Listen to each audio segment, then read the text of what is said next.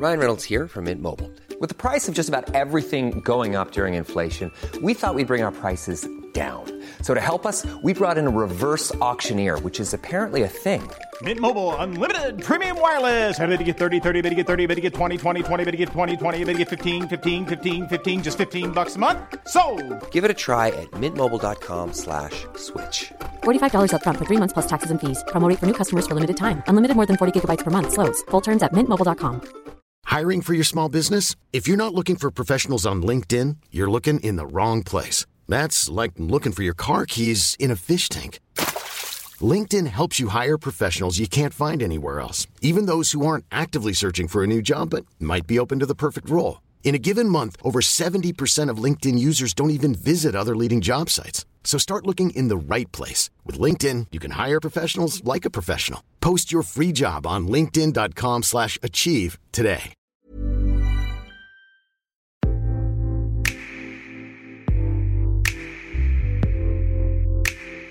Welcome to October's very own, the podcast about Drake by Noisey. This is Dan Ozzi. With me, of course, as always, is Eric Sundermann, Hello, forever by my side. here I am. We're talking about Drake again. We're getting deep on deep, deep with Drake It feels good to be back here. I'm happy to be in the back in the Drake chamber. in the Drake chamber. yeah, talking about Drake, the Six God, Drizzy. Ten seconds in, we've said Drake like 14 times already. Yeah, we're gonna say it a lot this episode. Um, and in this episode, we have some special guests. We have uh, Drew Millard, former former Noisey editor Drew Millard, writer extraordinaire. Hello. And then we have our first, I would say, our first celeb guest, Oh God. Heems, who you may know from Das Racist, uh, Sweatshop Boys, right? He had a solo album two years ago called Eat Pray Thug, Yeah, which is yeah. awesome. It contains one of my favorite rap lines, The Great Gatsby, uh, that Tech 9 and that AK. Yeah. Uh, contains one of my favorite rap lines, which is "I'm so New York, I still don't bump Tupac." What a New York anthem right there. Yeah, I stole that uh, Great Gatsby line from an episode of the Wayans Brothers where uh, they were on like a hood Jeopardy and they were like, What is the Great Gatsby? And Marlon Wayans was like, Oh, the Great Gatsby, the Tech Nine, the AK. but I didn't steal the Tupac line, so there we go. That's the 50 50 the label gave me. It's, I want to steal I- half the shit. Right, I like the idea of. Marlon Wayans at home listening to this. Like, God, get His new my NBC lawyer on the phone. His new NBC sitcom just got greenlit for a second season, so I think he's all right. What? Dude, sounds like you got in for a writer's room gig. so is this is this your first ever interview specifically about Drake? Yeah, Ah, well, welcome. cool. this is the hell we put ourselves through every day. hell yeah. Have you ever, uh, just off the top, off the top, have you ever met Drake? Uh, like lightweight. Um, me and Despot and Dean from True Panther used to throw this party called Shortcuts at uh, Santos Party House, and we threw uh, one of ASAP Rocky's earlier shows where SpaceGhostPurrp was uh, opening for him. That must and uh, yeah, super early. And Drake showed up uh, after like I think a day of hanging out with Rocky at like Fashion Week Versace event or something. So he came through and. No, I made sure he got security, but I never got to speak with him. I was like, you know, working my I'm not a rapper, I'm a promoter thing and just like, you know, making sure everything was right. But nah, I never actually got to talk to him that event that I threw. It seems like in the music industry, especially hip hop, you have a lot of like, you have very few degrees of separation with a lot of artists. Um, so have you, what would you, what is like the closest degree of separation you have with him? Like, I, I'm, I might be like, I call it like six degrees of no bacon, where all Indian people like know each other. So maybe I'm like related to Nav, but I don't actually. Uh, I used to talk to. I got beats one time from, and was thinking about working with a dude named Chase N. Cashe. Oh, yeah, who's a rap producer. Was like early involved with Drake, and no, I mean I've met people around him, and uh, oh, you know- guys did a song with Boy Wonder. Oh, I got yeah. All right, yeah. So, So you're so one degree of separation. I'm one to degrees of separation from Drake. Yeah, he did. Uh, Less than anybody else. he did ha ha ha ha ha J.K. Right. Yeah. I feel like I'm within 32 degrees of separation from Drake. maybe f- un- under 50, I would say. Yeah. Should you just like email his publicist? Isn't that the one? Working No, I don't at, think working so. at Noisey. I don't think that's gonna work. Your two publicists removed this from is Drake. it right here. Me pleading with him to come on the podcast. Drake, come on the podcast. Come on the podcast, Well, Drake. one thing I'm interested about is what was the process like of working with Boy Wonder? Like, how did you guys get in touch? Um, Uh, I was working with uh, like a co-manager on Das Racist at that point. We didn't end up working together longer, but he came from like Violator and had like a lot more relationships in kind of the more traditional hip hop world. So like Scoop DeVille, I think I I reached out to online, but Boy Wonder came in through management, and like uh, Diplo came in through like Twitter, but a lot of those relationships we were just like working our, our personal networks. But Boy Wonder came in through Leroy Benrose, who like uh, did Charles Hamilton and Angel Haze, and now he like works on Zayn and stuff. I don't know. That was some industry shit, basically. okay. Yeah. Um, and when you got the beat, did it was it just like a full beat and you guys just rapped over it, or did you like send it back for him to tweak? Uh, No, I don't think it was anything like that. I think we got the beat. I like the Days of Our Lives sample because I grew up with immigrant parents where like the only relatable aspect of American culture was daytime soap operas because they're like telenovelas. So like to this day, like my mom doesn't watch the news. She doesn't like watch American TV. She like doesn't like care about like America, you know, like following American pop culture. But for some reason, Days of Our Lives in General Hospital was like the closest I felt to like living in an American house as a child. So when I heard Boy Wonder like use the doom doom doom doom like the like sands through the hourglass shit, I was like, all right, great, this is it. So nah, we didn't send it back. I, we were also very lazy and just like, you know, I don't think we were thinking about things in these like. Oh, have him send back like another loop change, and by the third bar it has to change like this. I think we were just like, this is dope. And we- our mentality recording was never to send shit back and have them reproduce. It was just like, oh, we got a beat. Let's rap on it. Let's put it up on MySpace. Yeah, right. Yeah. You know? Well, so I mean, something I'm really interested in is just from a, you know, we're we're sitting in here and we're a bunch of like music critics and nerds, and you know, we're all kind of like on the out, like looking in, you know, and and so for, coming from, you know, an industry perspective and a rap world perspective, what it what's what's like the what's Drake's reputation, you know, or like what what what what, what and how has it been to kind of see him evolve from this like you know, kind of like corny sweater wearing guy to now where he's still, you know, wearing sweaters, but he's like one of the biggest artists, arguably in the world. Wearing the biggest know? sweaters. now. Well, I'll say, like, as far as this conversation goes, I'm probably more on your side of the table as like a music Yeah. critic and nerd than like a peer of his in the industry. Sure. You know, maybe like peripherally, I might, like I said, run into people that know him or like, you know, I have talked to a lot of major labels over the years and know people that have worked with him and stuff, but I never felt like I had to compete with him, which maybe makes my opinion more valid in a sense. Yeah. Um, what do I think of Drake, man? I mean, when he first came out, I thought it was really fascinating because here's a guy talking about Jay Dilla, but rapping under Wayne, and you know, just kind of coming from like a, a TV background, but really immediately kind of overcoming that with talent, and it felt mm, just like more of like a genuine introduction to a person than like what you see. And with five albums, you have to reinvent yourself every time.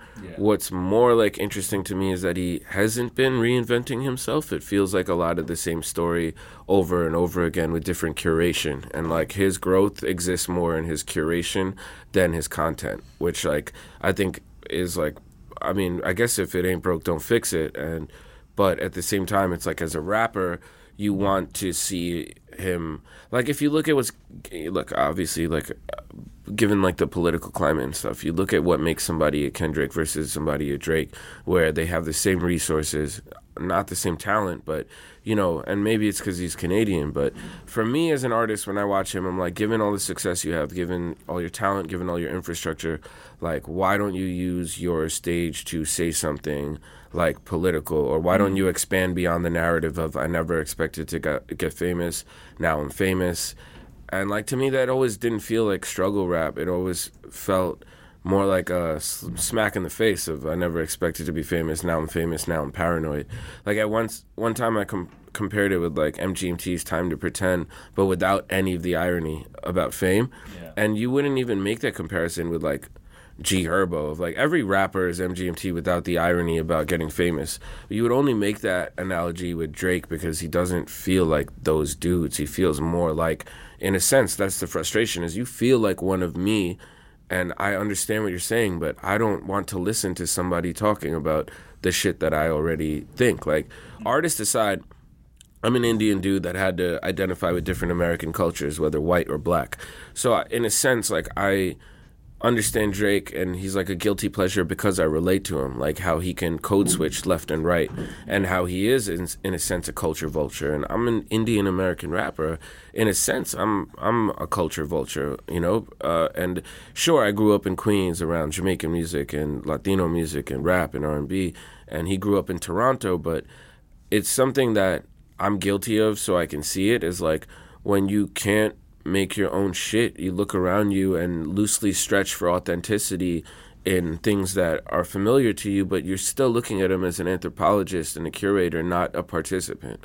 So those are like seven thoughts on Drake, and the eighth will be like, at the same time, I respect Drake, but like in the way that I respect like the Olsen twins. Like I don't know what y'all do, but y'all make money, and like I respect that. But like it's not for me, mm. you know. But you gotta kind of like you gotta participate in Drake, like especially like if you date girls, like, and just period. Like a lot of what Drake puts out there is good music, but it's just does it relate to me on like a spiritual level, like when I'm at home or when I'm like in the shower, or like does it relate to me when I'm out at a bar spending money on capitalism and it feels you know what I mean? I don't know how to Yeah. No, I Buying understand what you're units of capitalism. yeah. Eh, something interesting in there that you said, and I'm curious to think think about this more. Do you feel? I mean, obviously your music is political. I mean, eh, do you feel like the an artist as big as Drake um, has a responsibility to? No, no, And no. feel free to replace the noun Drake with the noun Taylor Swift. Yeah, I was kind of getting at the Taylor Swift thing slowly. Yeah. but, um, nah, no artist got no responsibility to do nothing. Okay. Um, and especially, I mean, him being Canadian, like they're a little bit more lenient on things, and him being half white, he didn't have to experience these things. I compare this to like when I first met like Jhumpa Lahiri, who was like an author that I love. But I was like, why do you write about like rich Indians whose parents are like professors? Like, that like a lot of us and didn't grow up like that. And her answer was like, I write about what I know. Mm-hmm. And at that same time, like, I respect that about Drake. And you know, when I was younger, like with Aziz Ansari, I'd be like, why doesn't he talk about being Indian? And you know, realizing how much now he does talk about this, I realize you can't rush someone to their identity, especially as a fan. So if you're there as a participant in like the conversation on their identity, it is a one-way conversation by virtue of them being an artist, but you can't really push them to what you think their identity should be. Like you're you're a listener, not the therapist. In a sense, they're the client and the microphone's the therapist, and it's easy to assume that the listener has like all these thoughts, but at the end of the day, like fuck you. yeah. Right. Yeah. Yeah. No, that makes sense. Just yeah. out of curiosity, I just looked up if Drake had ever really said anything about Trump. Yeah. And in uh, February of this year, he was on his Boy Meets World tour. One, I didn't know he called his tour Boy Meets World tour. yeah. So now we've talked about the Olsen twins and Boy Meets World. And The closest Drake has come to Savage is Corey Savage. Hiring for your small business? If you're not looking for professionals on LinkedIn, you're looking in the wrong place. That's like looking for your car keys in a fish tank. LinkedIn helps you hire professionals you can't find anywhere else, even those who aren't actively searching for a new job but might be open to the perfect role. In a given month, over 70% of LinkedIn users don't even visit other leading job sites. So start looking in the right place. With LinkedIn, you can hire professionals like a professional. Post your free job on linkedin.com slash achieve today. Hey, I'm Ryan Reynolds. At Mint Mobile, we like to do the opposite of what Big Wireless does. They charge you a lot, we charge you a little. So naturally, when they announced they'd be raising their prices due to inflation, we decided to deflate our prices due to not hating you. That's right. We're cutting the price of Mint Unlimited from $30 a month to just $15 a month. Give it a try at mintmobile.com slash switch. $45 upfront for three months plus taxes and fees. Promo rate for new customers for limited time. Unlimited more than 40 gigabytes per month. Slows. Full terms at mintmobile.com. so he said, he said, uh, even it was a good. Oh no, no, that was It's still you still got one? Okay, good. It uh, he even even in doing so, he was pretty like vague. He said on stage, "If you think one man can tear this world apart, you're out of your motherfucking mind. It's on us to keep this shit together." And then Fu- did he launch into one and, dance? and then he said, "Fuck that man," but it doesn't have a comma. s- Like fuck that man. It was. It says just fuck that man. So I don't know. That's as close as he came, I guess. To uh, Drake is like the rap version of Jordan saying Republicans buy sneakers, which is where we can bring Taylor Swift into this Yeah, uh, if you want. Yeah. I mean, also, one thing I've noticed about Canadians is they have, they are more ingrained in like a kind of like janky semi socialist government. Like they have free healthcare. Maybe that's just it. Um, and so a lot of like pissed off, rebellious Americans turn, you know, leftwards, like socialist, communist, uh, Chapo Trap House listener, and uh, pissed off Canadians tend uh, have a bit more of a tendency to go libertarian. Um, because they have the freedom to do so, because they have the luxury of doing so. yeah, yeah. Well, it's funny because when I wrote that article critical of Taylor Swift not be, having much of a political stance other than money, uh, the most common responses I got were, "Well, what about Drake? Well, what about Harry Styles? Well, what about Lorde?" And it's like none of those are American citizens. like, why would I care what they have to say about Trump? I don't know. I think he kind of gets a little bit easier. I think if Drake was in America. Like if he was an American citizen, there might be more pressure on Well, him. he gets do- to tiptoe that line. Yeah. Which is like, if he doesn't say anything, well, I'm Canadian. And like, yeah, not a lot of people get to tiptoe. To, like, it's so close, but he has that distance where he doesn't have to get involved. Yeah. Which is like an ideal situation for like an artist, especially like a pop artist to have, really. He's he's like an everyman. Drew wrote the article that uh, it, Dr- uh, Drake is running for president of the universe. He he was just like that kid in in high school who's running for class president, and he's everybody's friend. And No, he's more like Donald Trump having like Obama ridicule him from a stage and being like, I'm gonna get there one day. And he's like a kid that never got pussy, and now he's just like, I'm gonna fuck every girl and like get really sentimental about it. Drake is the Donald Trump of rap. Don't quote me, don't quote me, don't quote me, don't quote me, don't quote me, don't quote me i quote think we have a name for the episode.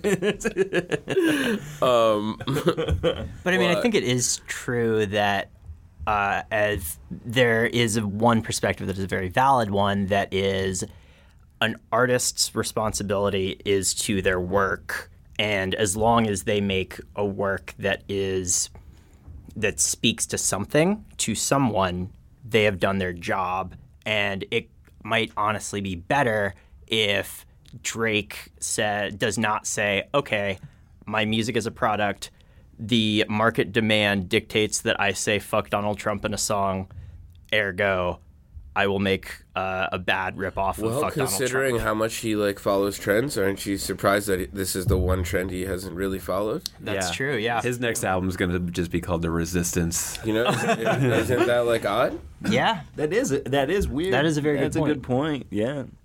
I mean, he is like the king of just jumping on. It might just be too hot is. though, because it's not a trend. It's something like people are. yeah, but I really gotta feel like he's interpreting it from a musical standpoint as a trend. Like I do think of him as like a zeitgeist processing like machine that like you know, you know, and he's good at that. I'm not even gonna knock him on that, but I I have to think that he's thinking of this as something to put in a song, which is when you sure some of it's therapy, some of it's political statement, but some of it's also like this is what people are talking about. Let me make a quick Hurricane Katrina freestyle, like you know, or like you have people that just jump on a thing and, and put it up on YouTube, and you know, I'm sure he's like thinking about that more patiently, but yeah, it is just surprising to me. Yeah. Do you? I mean, do you listen to Drake? Yeah, like if an album comes out, I will listen to it and I will enjoy a lot of it. And you know, but I the rapper comes in in a competitive way where, like I said, like I'm an emotional light skinned boy who likes reggae music and Afro pop. I wanted to do this. Yeah. And, you know, and then it's those moments where it's like, well, I haven't for a reason. And like, or if I've engaged it, I've done it in a different way. But yeah, it's, uh, it's, yeah, it's interesting to me. He's, a lot of his press doesn't, he doesn't do press that much. And when he does, it's pretty much like gossipy, self absorbed. He gets that pop press, not that like, you know, daily rap hustle press where you're constantly doing stuff. So he really gets to put out there what his brand is before him as a person. And like he, I think, jumped into that quickly.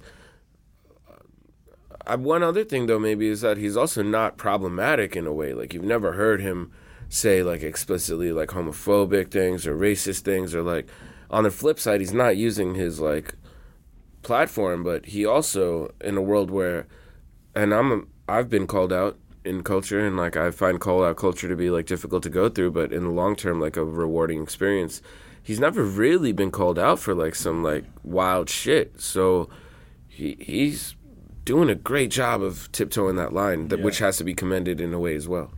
I mean, I do think that in 2017, if he had just now mentioned Courtney from Hooters on Peach Street, that would get a completely different reaction today than, uh, you know, it did in 2011 or 12 or whatever. Well, that's a whole other podcast conversation, right? It's Yeah, I think so, How yeah. like where call out culture meets rap, and where rap is like the music of the youth, but so is like you know social progressivism and how to yeah, that's a whole other thing. yeah, I don't know. But Drake is very like always on trend. So that's the thing is like you can't. That's why this his lyrics from You gotta wonder though. You seen him dress? See the clothes he wears? Well, that's just what you get for only surrounding yourself with your childhood friends who you're paying so they can't say no to you. That's a that's a batting glove rapper. what what real fashion trend has Drake made pop off? He was pretty early on the leather sweatpants. That's that was a thing. Yeah. I might have been using back then, but I don't know. he yeah yeah yeah like he and a few other guys were they kind of popularized like the N noir leather sweatpants It was like Bobby Brown.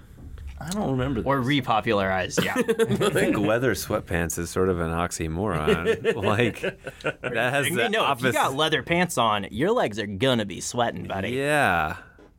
I feel like oh, now I'm thinking about what sweatpants Yeah, are. yeah, I'm lost fair. in a hole here. I mean, I don't. Big sweaters. Did he big not like- sweaters. is that Did was that catch that on? was that like a trend? What big sweaters, big clothes Yeah. are like rap. You can't attribute size, taste to Drake. You know what I bet? Like I could see Drake bringing back if he hasn't already, like the big Magic Eight Ball jacket, do you mean like Dapper Dan stuff like the leather eight ball jacket. You know, Just like yeah. Drake got that Mike Pence haircut. He looked like a uh, like a he looked like a he looked like a thumb with a fade.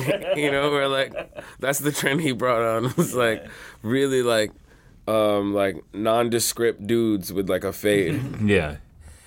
well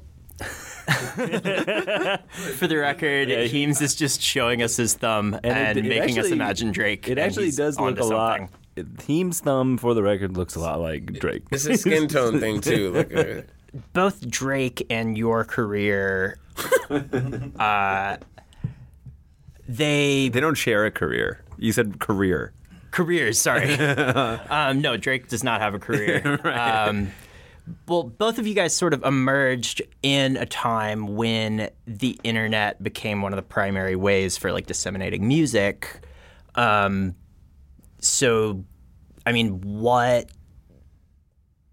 do you? Well, I think what My statement we, is a question We came now. up at the same time, not in a world of internet as music. I think if you have followed underground rap since like 2000, 99, you were on SoulSeek downloading like you know where did where did I get Cannibal Ox? Like I would go to Fat Beats and stuff like that, but I was illegally downloading. It was my bad. I mean um, but for me, more it was a time in which rap was losing its concept of what authenticity is and how important authenticity is to music is when Drake and I came up together.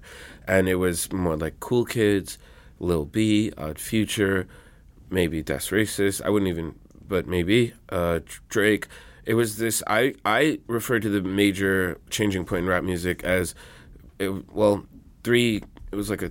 It was Blueprint, which was Kanye, and it was 2001, and uh, 9/11. I mean, and like I think at this point the idea of kind of authenticity changed when Kanye came about, where he was, you know, dropped out of art school, calling his college dropout, rapping with Mos and Talib, but rapping with you know Freeway on the same track, and like bridging this. There was a real kind of view of rap of it has to be underground or mainstream. And I think when Kanye broke down those walls of authenticity that were like already not really real based on like older rappers whose parents were professors and middle class and stuff. And I think Drake and a lot of like the current school of like rap, let's I don't know if super duper Kyle's from the hood, but he, his head is popping up right now when I'm talking about authenticity and rap and stuff. Like I think a lot of this came after Kanye and Drake and their like brief interest in each other or continued interest is like exemplary of this. Like that's when I that's when I think me and Drake were in the same boat was the idea of authenticity being broken down. Like middle class kids with racial confusion or like you know with parents that are middle class or upper class, uh, not kind of um, speaking to like the dustiness of like '90s rap. Sorry, yeah.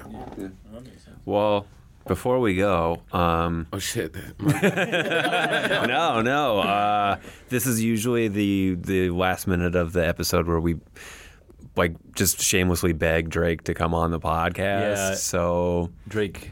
if you're listening, it's too late to come on the podcast. No, No, it's it's, not not. too late. Come on the podcast. Yeah. Well, well, bring me back if he comes. Yeah. We, when when Drake comes on, it's just going to be every guest that we've had over a month, just like I'm 30 just talk people. shit and then try to get a feature. so that that speaks to like I think that sums it up. Well, this has been Heems. You're on Twitter, right? Is it Yeah. at Himansu or At what- Himanshu. H I M is in Mary, A N is in New York, S is in Sam, H U. That's thank. That's what it's like being Indian for 32 years. Is you have to explain your name like that on the phone. So now y'all got to listen to it. Podcast people. Well, I'm at Dan Ozzi, which is D as in Drake, A as in the third letter in Drake, N as in Nancy, who might be Drake's mom. I don't know. No, right now. Okay. Well, anyways, Eric Sunday at Eric Sunday at Drew Millard. D is in Drake, R is in Rake, E is in the last letter in Drake. Yeah, E is in F. W is in you know how Drake keeps on getting dub like wins. wait, did you tell the joke? I was the Austin Girls one, but then the other one ended up being better. So- Well, this has been October's very own podcast about Drake. Until next episode, thanks. Yeah.